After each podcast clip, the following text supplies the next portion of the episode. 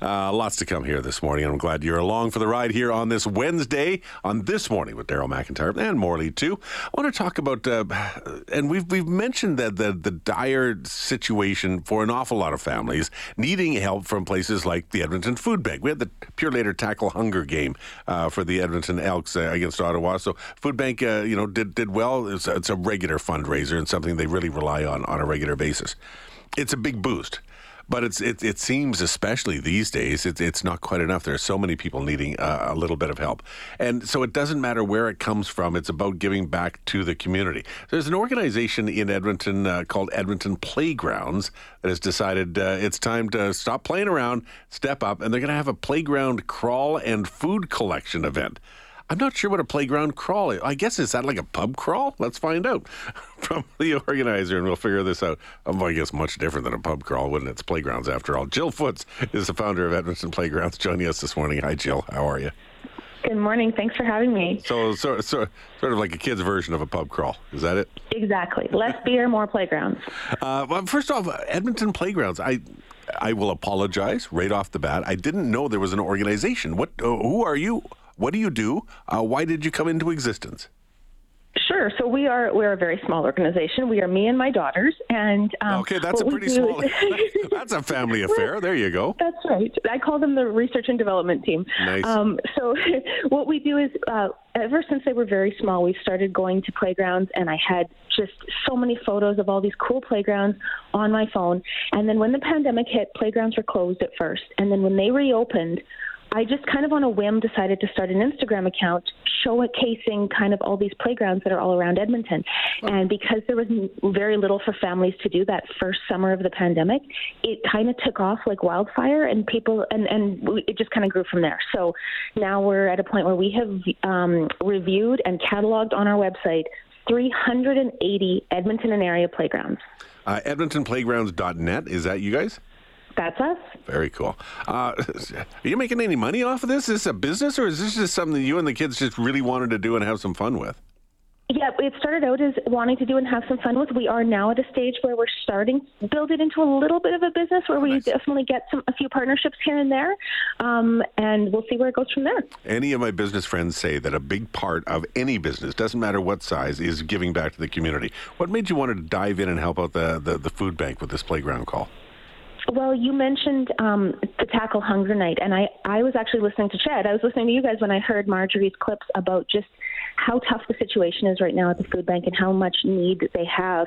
And hearing about back to school and the greater demand that is placed upon them for back to school, it really just resonated with me as a mother. Like just the idea that of a family not having enough to feed their kids for breakfast or to send their kids to school with. And I just thought we got to do something. And I told my idea to my daughters, and they loved it. And I said, okay, let's do it. And so we figured uh, we would we would try to rally our community and see if anybody wanted to come out and play with us.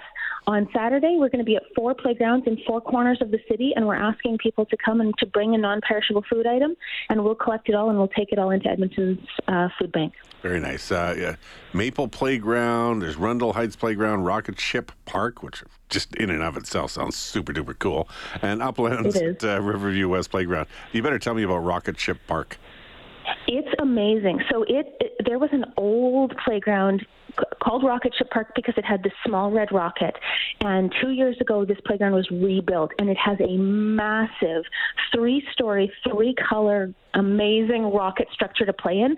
But they also kept the original small red rocket in that park. So it's a fabulous new playground that still kind of has uh, that little touch of history in it. Very nice. 122nd Street and 112th Avenue for that one. Uh, I guess if you need the schedule, because there's a lot of these play Maple Playground. I would have no idea where Maple Playground is. Right? it, it has a name. Some people don't even know that there is a name for a playground. For sure. And so anyone can go to our website. We have the schedule on the website. We have a map that shows all the locations as well as all their addresses on the website. You can also see the items that are most in need for Edmonton's Food Bank on there and a link to their list. So if people are wondering what to bring, some great ideas are there okay. too. Non, basically the same as at the football game. Non-perishable food item or cash donation. Are, are members of the food bank going to be there with you at each of the locations?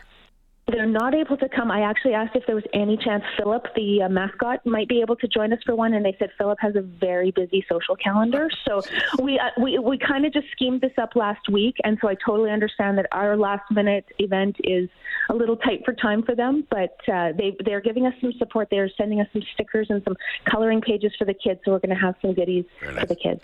Uh, how old are your girls? They're eight and a half. They're twins. Okay, so this is a good way to, to wrap things up before heading back to school. Are you all ready?